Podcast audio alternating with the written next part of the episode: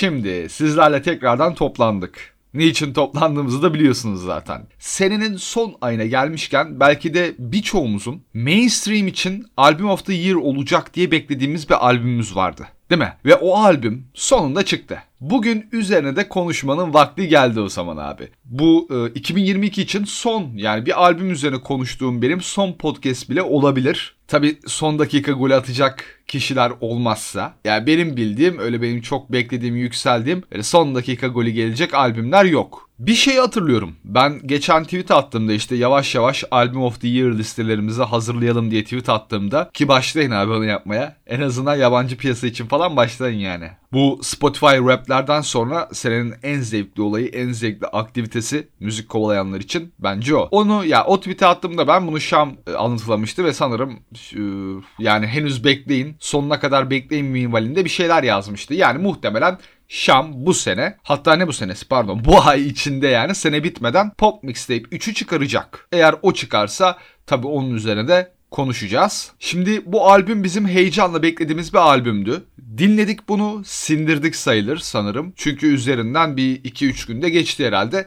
Ve sonunda bugün burada konuşmak için hep beraber toplandık. Eğer hazırsanız yavaş yavaş Metro Boomin'in yeni prodüktör albümü Heroes and Villains'ı gelin hep beraber bir inceleyelim, değerlendirelim, puanlayalım ve abi en önemlisi bakalım Album of the Year senenin albümü tartışmasında bu albüm nasıl bir konumda yer alacak. Ama öncelikle umarım keyifler yerindedir abi. Umarım bir sıkıntı yoktur. 2022'yi ardımızda bırakıyoruz ve müzik olarak bence kesinlikle keyifli bir seneydi. Ben defalarca tweet attım bu konuda. Dedim ki 2022 son zamanlarda rap müziğin gördüğü en iyi sene. Yani genel kanıya katılıyorum. Şu kanıya katılıyorum. Mainstream açısından sarmadı evet. Yani mainstream açısından çok da böyle bereketli bir sene değildi ama underground veya işte biraz daha mainstream altı kademe için mükemmel bir rap patlaması yaşandı. Ben bu seneyi çok çok keyifle geçirdim müzik olarak. Ya hayat olarak da canım hayatım da güzeldi ama hani hayat güzel, müzik güzel,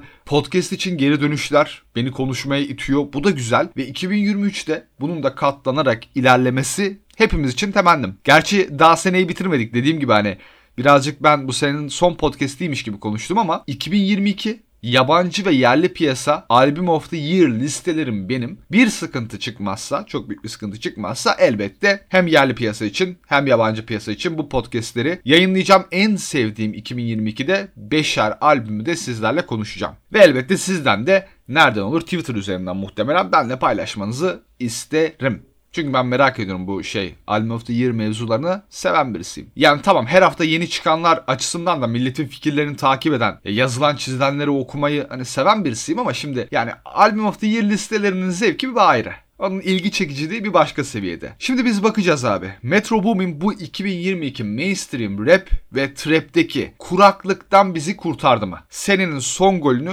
atabildiğimiz son kurşunu sıktı mı?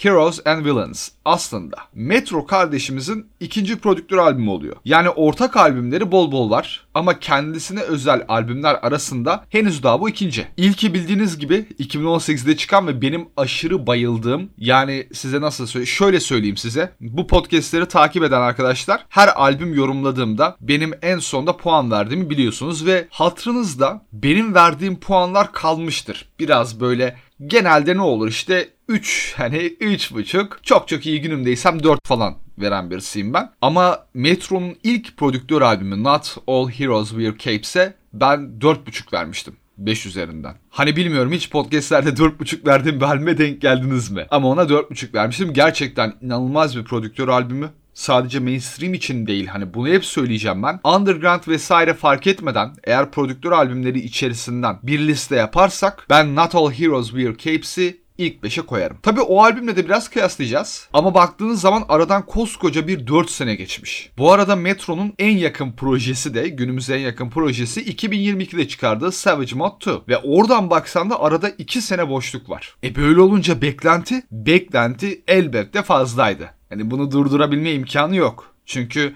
aradaki sene farkı açılmış. Ha şunu diyeceksiniz peki Metro bu seneyi boş mu geçti? Aslında seneyi boş geçmese bile 2021'e göre bu sene Metro çok çok az aktifti abi. Ganna'nın albümünde vardı, Herlos'ta vardı. Bir de sanırım Duke Deuce'un birkaç işinde olması lazım. Onlar da vardı altyapı olarak onlara verdiği beatler vardı. Bakıyorsun ama bu sene kendi albümü gelene kadar aylardır 4 veya 5 beat falan vermiştir. Ki o beatlerin 2021'de yapılmış olma ihtimali de var. Bu sene Metro yok gibi bir şeydi abi. Mainstream'de bu kadar tutulan bir prodüktör çevresi özellikle mainstream içinde çevresi çok geniş ya herkesin aradığı prodüktör bu sene hiç ortada yok neredeyse. Çünkü şöyle bir şey oldu. Senenin ortasında acı bir olay yaşandı. Yani çok ya, sikko bir olaydı. Hani tamam günün sonunda ta okyanusun ötesinde bir adam. Onun için ne kadar üzülebilirsin. Senin ismini bile bilmiyor. E ama işte bu durumlar insanın en azından benim canımı sıkıyor. Bunu şey diyenlere anlatamazsın yani hani. Bir rapçi öldüğünde falan en sevdiğim basketçiydi diyenlere falan anlatamazsın tabii böyle şeyleri de.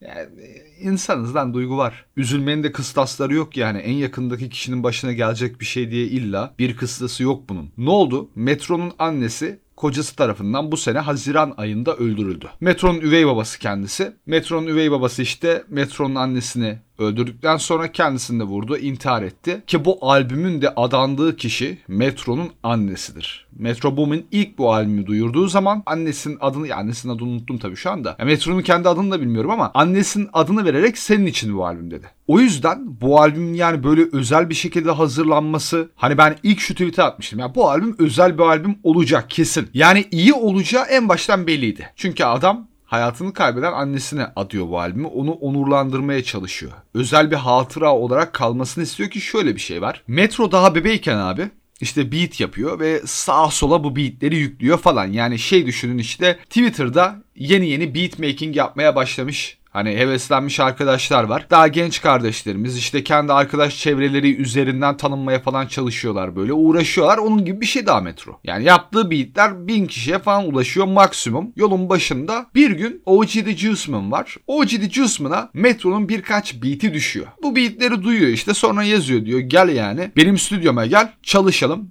Yani belki bir şeyler yaparız. Şimdi metro ilk böyle stüdyoya gidecek de bir rapçiyle çalışacak orada düşünsene abi. Ya düşünsene ne kadar hani ne kadar heyecan verici bir şey ya. Ama şöyle bir durum var. Affedersiniz Juiceman'ın stüdyosu da ta anasının amında. Şimdi neresi hatırlamıyorum ama mesafe yanlış değilsem bir 8-9 saatlik araba mesafesinde. Metro St. Louis'de onu biliyorum. Ya OG Juiceman nerede onu bilmiyorum. Atlanta'da falan herhalde o da. Aradaki mesafe baya büyük. Annesi Metro'nun her hafta alıyor oğlunu Stüdyoya kadar götürüyor oraya 8-9 saatlik mesafe geri getiriyor. Birkaç hafta boyunca hep bunu yapıyor yani. Bu gerçek bir hikaye.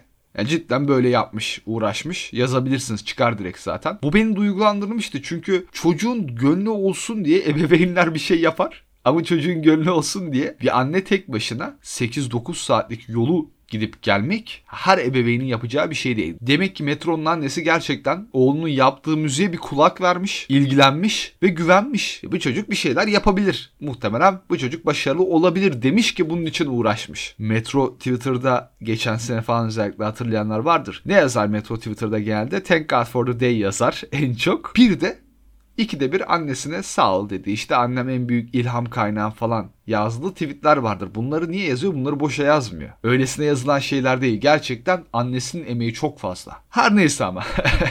Her neyse acıklı kısmı bırakalım. Size şunu söylemek istedim. Bunu anlatmamın sebebi buydu. Bu albüm özel bir yana sahip bir albüm. Metro'nun hayatını kaybeden annesine adadığı albümdür. Onun bilgisini vermek için birazcık uzattım. Kusura bakmayın ama bence önemli bir ayrıntı. Şimdi ne oldu? Bu albüm normalde ne zaman duyuruldu? 16 Eylül'de Metro bunu duyurdu. Ve dedi ki 4 Kasım'da sizlerle. Sonra araya ne yazık ki sample clearance sorunları girdi ve albüm 2 Aralık'a ertelendi. Sample clearance nedir abi? Sample kesecek bir şarkıdan. Onun temizlenmesi lazım. Telif sıkıntıları oluşuyor ve onu çözmek için işte birazcık zaman gerekiyor. Bu. Ekstra bir şey değil yani. Sample temizleme diyeyim hatta ben. 2 Aralık'a evet erteledi sonra albümü çıkardı ve bence bana sorarsanız iki aralığa ertelenmesi daha iyi oldu biliyor musunuz? Yani değineceğiz. Albümün içine girdiğimizde buna da değineceğiz. Ama e, aklıma gelmişken şimdi birazcık daha bana katlanın lütfen. Bir parantez açmak istiyorum. Sample dedik. Bunu söylemem lazım. Ben sample based beatlerin hayranıyım. Benim her şeyim onlar. Ve mainstream için size bir şey diyeyim mi? 2020 veyahut işte 2021'e kadar mainstream rapte bu kadar sample based beatler moda değildi. Gerçekten o kadar çok öyle sample based beat bulamazdınız hani. Mainstream için konuşuyorum. Trap için konuşuyorum. Şu an aşırı yaygınlaştı ki underground rap için sample based beatler zaten hep can olmuştur. Yaygınlaşması konusunda bence sample clearance zorluğuyla başa çıkılması bu tabii bir etken veyahut işte ücretlerin hani değişimi, ücretlerin daha kolay karşılanabilmesi bunları da bir kenara bırakalım. Bunlar da bir etken evet ama bence mainstream'de, trap'te bu kadar sample based beat'in yaygınlaşmasında Metro'nun sample based trap beat tarzı da büyük bir rol oynadı abi. Ben bayılıyorum buna. Metro'nun bu tarzına ben cidden bayılıyorum. Sample odaklı beatleriyle adam öyle bir atmosfer kuruyor ki ya gerçekten o farkı anlayabiliyorsunuz. Mesela abi bu sene en son yaptığı yani albüm dışında More M's parçası hatırlıyorsunuz Her Loss albümünde onda da bir sample var çok tanıdık geliyor bana ama çıkartamıyorum yani. Bulamadım daha. Dediğim gibi ben Metro'nun bu sample based beat tarzını çok seviyorum ve gerçekten böyle yaptığı işlerde karanlık bir atmosferi direkt oluşturabiliyor. Ve bence bununla da birazcık influence etti yani. Mainstream piyasayı beatmaking açısından influence etti. Her neyse peki ertelenmesi niye iyi oldu? Çünkü abi bu senenin en iyi albüm rollout'unu gerçekleştirdi. En iyi albüm promosyon kısmı bu sene bence Metro'daydı. Bunu genelde Tyler çok iyi yapar. Tyler the Creator. Bu sene de gerçekten Metro PR kısmında çok özenli, çok profesyonel bir yol izledi ki bunu bir ay gibi kısa bir süreye böyle sığdırarak yaptı. E isterseniz ilk olarak bir kapak üzerinden konuşalım değil mi? Kapağımız bir kere Pink Floyd'un Wish You Were Here albümünden ki o da e, 50'de mi 60'da mı çıkmış bir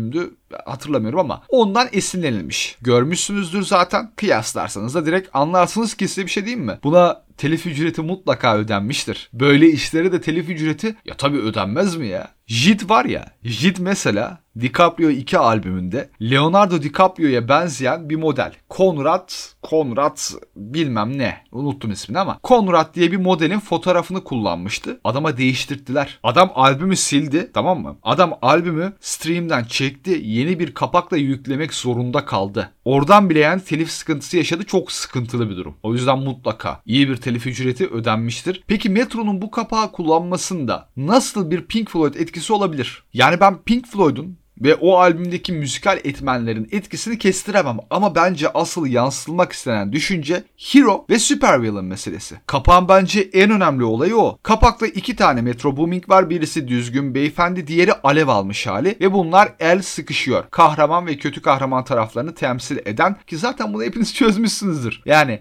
öylesine söylüyorum ama şuraya getireceğim bunu. Aynı zamanda bu hani albümün iki taraflı olacağını hani temsil etmez mi? Yani Metro zaten hep Side A, Side B dedi mesela. Ve bir film gibi olacağını duyurmuştu. Ona şey yazmışlardı abi demişlerdi işte e, düetleri saklasan olmaz mı yani yazmasan. Metro demişti hayır öyle yapamam kusura bakma ama sen gözlerini kapatıp albümü dinlemeye başla hiç bakmadan sana söz veriyorum bir film gibi film seyredermiş gibi bir hissiyat verecek demişti. Peki bu ayrım nasıl? Mesela albümü hiç dinlemediniz tamam mı? Ve size dendi ki Hero ve Supervillain şeklinde iki tarafa ayrılmış bir albüm olacak. Siz yani nasıl olurdu sizce bu ayrım? Mesela şey olabilir miydi? Hero kısmında böyle daha chill, daha düşük tempolu şarkılar, daha pozitif şarkılar. Mesela beatler de böyle daha pop vari beatler ve kötü kahraman kısmında da daha sert, daha yüksek tempolu şarkılar, daha karanlık beatler veya şey olabilir miydi yani? Hero kısmında Travis Scott mesela var diyelim. Travis Scott Future gibi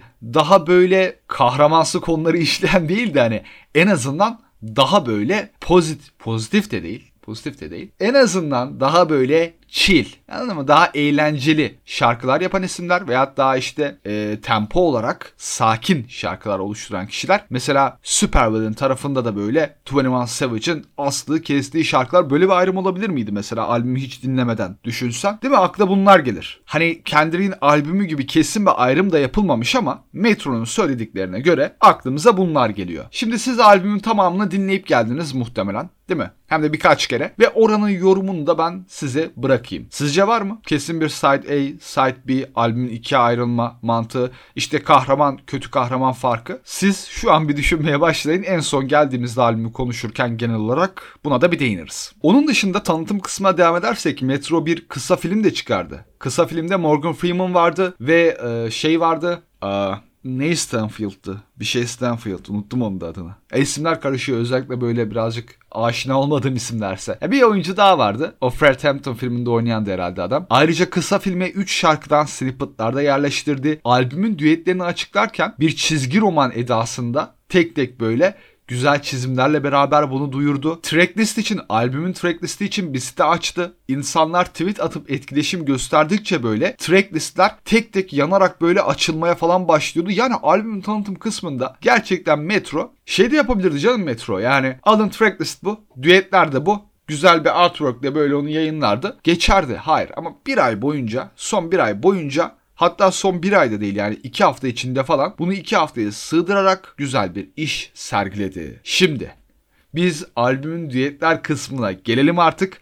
Biraz daha albümün içine girmeye başlayalım. Şimdi albümdeki isimleri tek tek bir sayacak olursak çünkü bu önemli biraz. Bunun üzerine konuşacağız ileride de. John Legend var, Future var, Chris Brown, Don Toliver, Travis Scott, 21 Savage, Young Thug, Young Nudie, The Weeknd, Mustafa, ASAP Rocky, Take Off ve son olarak Gunna.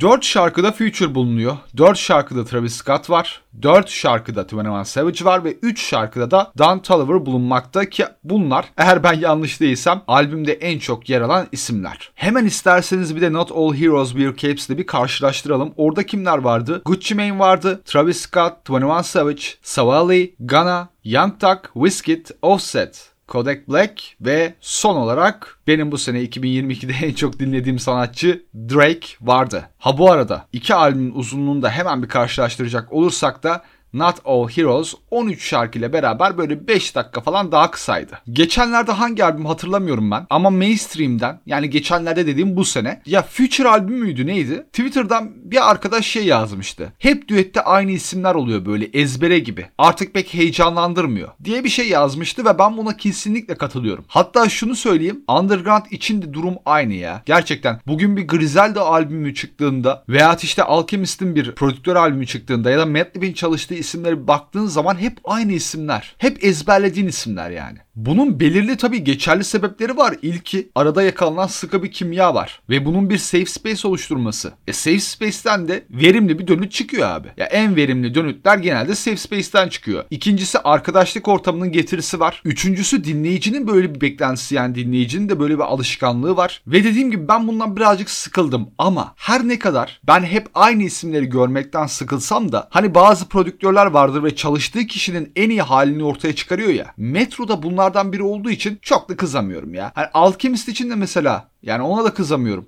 Hep aynı isimler. Tamam ama adam onlarla çalıştığında onların en iyisini ortaya çıkarıyor. Yine de insan bazen öyle farklı isimleri görmeyi de istiyor. Mesela Alchemist dedim. Alchemist'ten bir örnek vereyim size. Son zamanlarda Alchemist'te çalıştığı isimleri biliyorsunuz değil mi? Peki Alchemist'in ilk prodüktör albümünde kimler vardı abi? Game, Prodigy, Nas, T.I., işte Dilated Peoples, Lloyd Banks. Ondan sonra ikinci albümüne bakın Alchemist'in. Cool G Rap, Eminem, Snoop Dogg, Pusha T, KRS-One, 36 Mafia. Ya insan böyle farklı kadroları da elbette arada bekliyor. Ha tabi biz mainstream kuraklığı derken işte Metro'nun yeteneği derken aradan 4 yıl geçti falan derken tamam. Yani Metro'nun tekrar bu kadroyla çalışması normal geliyor. Çok böyle kızılacak bir durum değil. Ama Metro 1-2 seneye tekrar böyle bir prodüktör albümü yaparsa ki umarım yapar. Ben artık beklerim abi. Birkaç da böyle kadrodan birazcık değişiklik görmeyi beklerim. Ulan metro gibi bir nimetten hep bu adamlar mı faydalanacak ya? Biraz da başkaları faydalansın. Birazcık da farklı isimleri duyalım yani. Bir de dikkat edin. Bunun üzerine ben bir ara konuşacağım. Şöyle bir durum vardır hip hop içinde. Bunu sıkı yakından takip eden herkes bunu fark eder. Hip hop'ta bazı senelerde underground ve mainstream arasındaki makas kısalır. Bu 2000'lerin başında biraz oldu. Sonra 2010'da blog era geldi. Blog era ile beraber birazcık oldu ve 2022 ile beraber tekrardan mainstream ve underground arasındaki makas kısaldı. Yani mesela seneye Metro'nun çıkıp da Griselda'dan bir isimle çalışması yani ona beat vermesi falan hiç şaşırılacak bir durum değil. Ha bakmayın bizim piyasamızda hala her şeyde geriden geldiğimiz için bizim piyasamızda hala işte bir new school, old school yok underground yok çok dinlenen isimler arasında bir kavga ama böyle muhabbetler var. Ve cıvık muhabbetler var ama Amerika'da 2022'de o bitti kaynaştılar yani. Epey kaynaştılar. Umarım bizde de olur. Şimdi genel olarak bir albüm yorumu yapalım. Sonra şarkılardan da birkaçına değiniriz, puanlarız. Ama ben şimdiden size rahatlıkla şunu söyleyebilirim. Bu albüm mainstream piyasada bu sene için bakın mainstream altını çizerek ve trap için bence Album of the Year. Senenin mainstream albümü abi. Senenin trap albümü budur. Benim listemde, benim Album of the Year listemde hani belki ilk sırada olmaz 5. sırada falan olur. Benim çünkü e, Album of the Year favorilerim farklı. Ama mainstream için kesinlikle senenin albümü. Metro gerçekten çalıştığı sanatçıların en iyi halini ortaya çıkarıyor. Tamam mı? Bu bir başarı. Bu özel bir şey. Yani şöyle bir şey var bakın. Bu albümde yer alan isimlerden Future mesela bu sene albüm çıkardı değil mi? Bu albümdeki performansı gibisi Süper Hero'daki sergilediği performans gibisi o albümde yoktu. Ben iki buçuk verdim geçtim o albüme. 21 Savage çıkardı. Her Loss'taydı yani. Drake'le beraber ve resmen silikti adam ya. Albümde silikti. Bir de buradaki performansına bak. Young Nudy çıkardı. Bir mixtape çıkardı. İki verdim geçtim. Çünkü Umbrella'daki performansı gibi Umbrella şarkısındaki gösterdiği performans gibi bir şarkı yoktu. Young Tak hadi bu sene çıkaramadı adam. Malum sebeplerden ötürü. Ama geçen seneki Punk'a bakıyorsun. Geçen seneki albümünde Metro Spider'ın yarısı edebilecek bir performans yok. O yüzden diyorum ya Metro çalıştığı kişilerin en iyi halini ortaya çıkarıyor ve bu bu özel bir şey işte. Hani öyle Metro'nun herkes tarafından sevilmesi sürekli konuşuluyor olması böyle bir sürü veya işte bir bandwagon falan değil. Ha bu arada hemen bir parantez daha açayım. 21 Savage Hurlos'ta falan hani silikti dedim ya. Geçen şeyi dinlediniz mi? 21 Savage'da nasıl çıkardı One Mic, One Gun parçasını. Abi beni şöyle diyeyim yani bu sene benim gördüğüm en güzel olaylardan bir tanesiydi ve hip hop için çok özel bir olaydı. 21 Savage ve Nas çalıştı beraber ve uyumları bence 21 Savage Drake uyumundan daha iyiydi mesela. Anladın mı? Underground ve hani mainstream arasındaki makas gerçekten kısalıyor. Bir de şunu gösterdiler sağ olsunlar. 21 Savage mesela diyebilirdi ki muhabbetten sonra hani tepki gördü ya biraz. Diyebilirdi ki Lan bana ne işte yani. Nas benim kadar dinleniyor mu da tatava yapıyorsunuz diyebilirdi adam. Bunu daha önce diyenler oldu. Nas da diyebilirdi ki. Ulan ben bir efsaneyim sen kimsin? Daha dün yeni yetme. Nereden geldiğim belli değil. Atlanta mı Londra mı o bile belli değil. Diyebilirdi. Tartışmayı ateşleyebilirlerdi. Adamlar beraber şarkı yapmayı seçti abi. Herkesin gösterebileceği o olgunluk da değil. Bu iki adam gerçekten bu sene benim yani saygımı epey kazandı. Sağ olsunlar.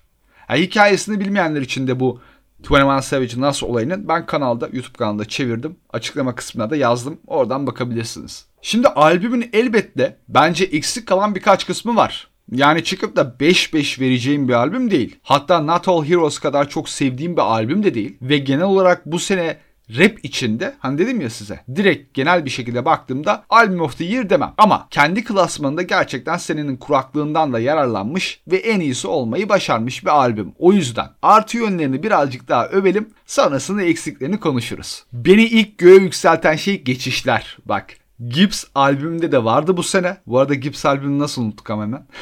Değil mi? Gibbs albümünde de geçişler çok sağlamdı. Mesela bu albümde introdan Süper Hero'ya geçiş, Metro Spider'la I Can Save You interlude arasındaki geçiş çok çok başarılı. Özellikle Spotify'da crossfade özelliğini kullanmıyorsanız kullanın abi.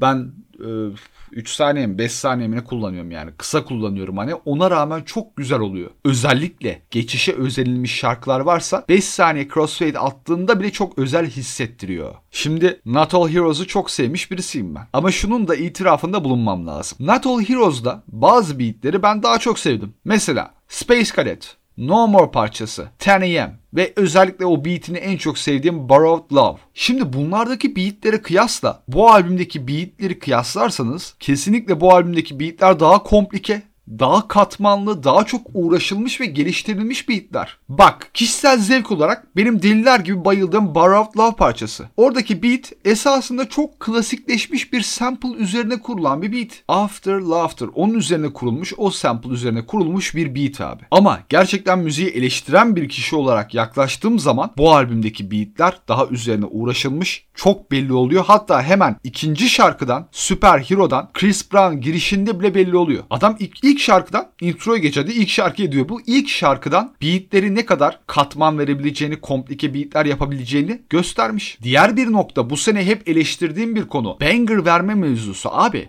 Bak Trap'in özü benim için banger'dır. Banger parçadır. Biz ne kadar eleştirirsek eleştirelim böyle farklı noktalardan genişletelim. İşte beat switch mi yapmış? Yok oradan gelmiş trap şarkı evet ama sosyal mesaj var içinde. Bak bu trap beat falan ama içindeki beatteki böyle synth'lere baksana 60'lar diskolardan çok falan güzel referanslar. Abi tamam da bunun özü banger bir parça olması lazım ya. Banger bir parça vermesi lazım önce. Sen albümünde banger parçayı bana ver. Ondan sonra tamam beat switch'ini de yap. Memphis'e de referans ver. Ondan sonra albümün içinde boom bap falan da ekle tamam. Ama banger'ı vermen lazım. Bu sene mainstream'de çıkan albümlerde işte bu sıkıntı vardı abi. Banger yoktu çok fazla. O yüzden Metro'nun başarılı olduğu konulardan bir tanesi de bu albümle beraber banger olayını tekrardan bize hatırlatması. Bir diğer mevzu albümde işte şu ismin performansı çok düşük, onun şarkıları kötü olmuş.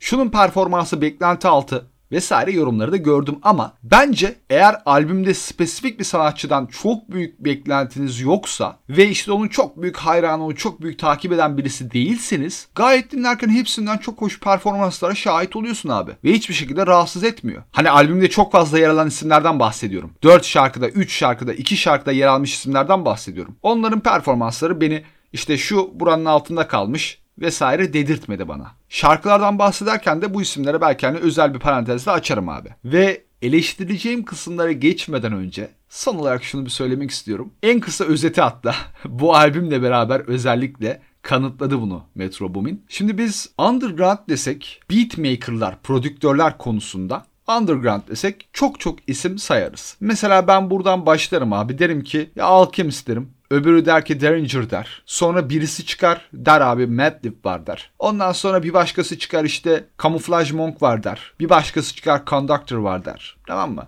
Underground için böyle yarıştırırız beatmaker'ları. Old school'u şöyle bir hani hatırlayacak olsak bir başlarız abi. Oradan birisi Premier der, birisi Pete Rock der. Çıkar sonra birisi Dr. Dre falan der. Oradan birisi çıkar DJ Quick falan der. Tamam mı? Ya çok yakın böyle ta- hararetli tartışma geçirtecek isimler. Yalnız trap dediğimizde tamam bana bir sürü isim sayabilirsin trap dediğimizde de. Ama beat konusunda mainstream özellikle mainstream trap piyasada Metro ve diğer prodüktörler arasındaki mesafe aldı başını gitti abi. Aldı başını gitti. Metro kadar övülen bir mainstream prodüktör var mı abi? Mainstream trap sanatçılarına bakabilirsin. Bir sürü isim var. Future, Drake hepsinin farklı farklı fan kitlesi var. Young Thug. Prodüktörler kısmında peki Metro'dan başka bu kadar övülen bir prodüktör yok. Aradaki mesafe gerçekten uçsuz bucaksız bir hal aldı. Metro feci taşıyor bu işi. Metro bu işi feci taşıyor. Yani bu albümün bu kadar sevilmesi vesaire bunlar hani şeyle olacak mevzular değil. Biri çıktı dedi albüm çok iyi olmuş. Aa hurra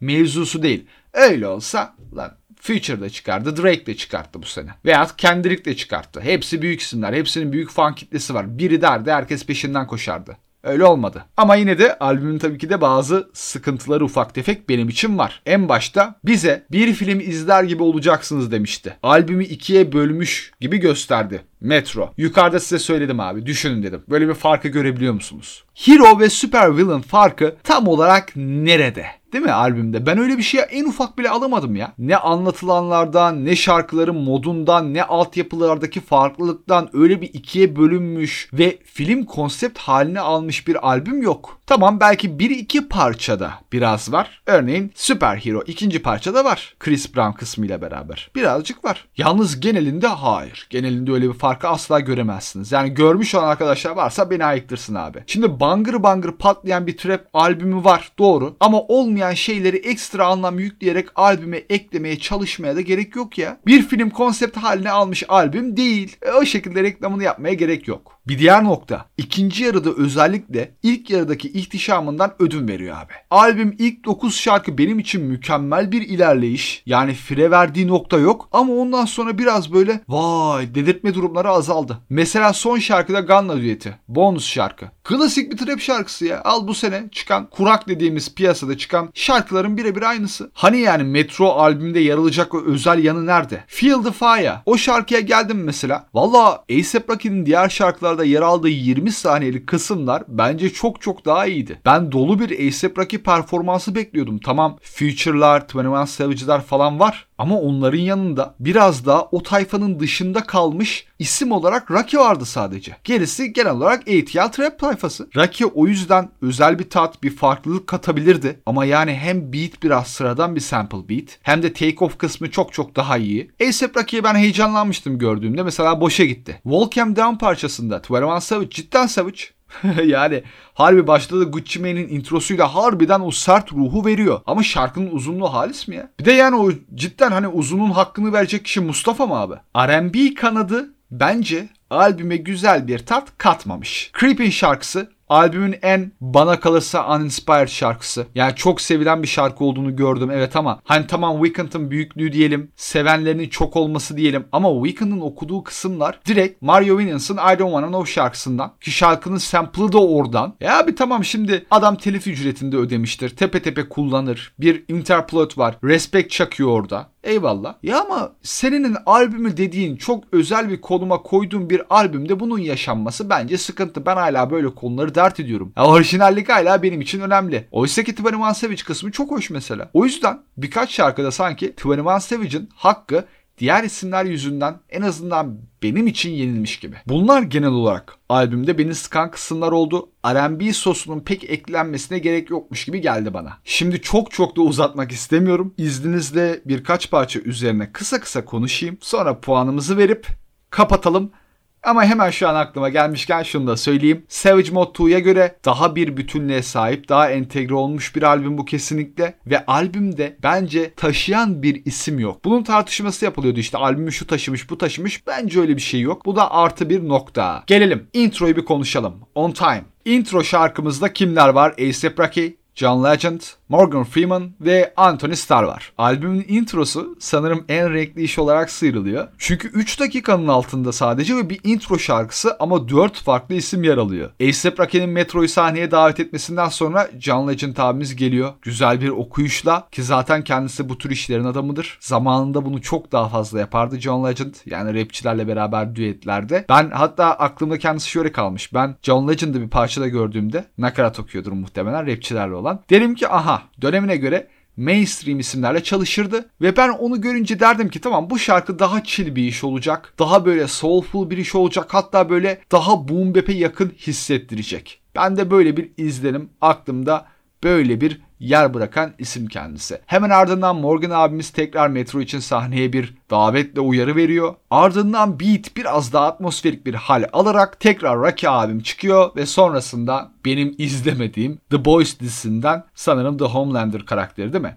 Ondan bir skit veriliyor ve yalan yok bence albümün en gaz kısımlarından bir tanesiydi. O sondaki skit beat'in değişimi, atmosferik bir hal alışı albümün en gaz kısımlarındandı ya. Benim burada korktuğum bir olay vardı yalnız. Bak şimdi intro parçası beat değişiyor daha intro parçasında. Beat birazcık değişiyor. Atmosferi yüksek. Dört farklı isim var. Skit var. Bu ne demek yani hani albümün geneli için nasıl bir fikir verir bu size? Yani nasıl bir fikir verecek işte overproduced bir albüm. Böyle çok hani sıkışık, farklı şeylerin denenmeye çalıştığı bir albüm mü olacak korkusunu bana verdi biraz. Ama öyle değilmiş. Yani hiç öyle değilmiş yani rahatladım ama introdan birazcık korkmuştum. Peki Süper Hero parçasında Future ve Chris Brown var. Benim albümden en sevdiğim şarkılardan bir tanesi. Intro ile inanılmaz bir bağlayış var. Buna aşırı aşırı yükseldim. Bu şarkıda kısa kısa geçeyim. Future'ın mesela performansına diyecek bir şey yok. Ben Chris Brown'dan korkuyordum. Yani e, sevdiğim bir isim değil. Dinlemeyi sevdiğim, albümlerini sevdiğim bir isim değil. Ama neyse ki şarkının kapanış kısmı verilmiş ki güzel olmuş ya yine de. Yalan yok yani itiraf etmem lazım. Korkmama gerek yokmuş.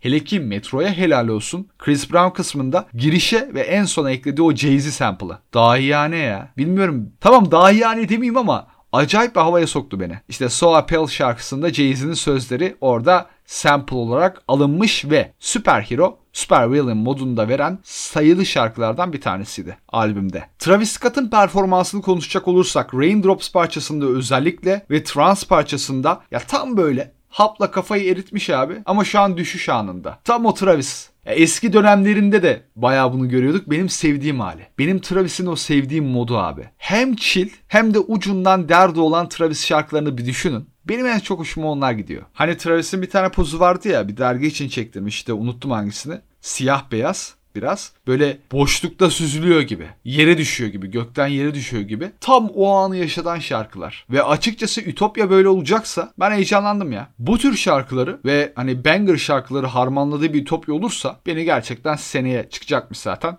baya baya mutlu eder. Başka örneğin Around Me parçasında Dan Toliver'ın performansı hani o ses Weekend çok seviliyor biliyorum ama o ses bence bu albümde Weekend'da eşdeğer kalitede hatta bana daha güzel geldi. Metro Spider'da Young Tuck mesela Şimdi tek tek şarkılar üzerine konuşma işini birazcık geçeyim sizi sıkmayayım. Es geçtiğim parçalar oldu evet ama daha da uzatmak istemiyorum. Yalnız şunu söyleyeyim. Benim albümden en sevdiğim şarkılar Superhero, Raindrops, Metro Spider, Umbrella ve Around Me. En az sevdiklerim de sondaki parçalardan birkaçı.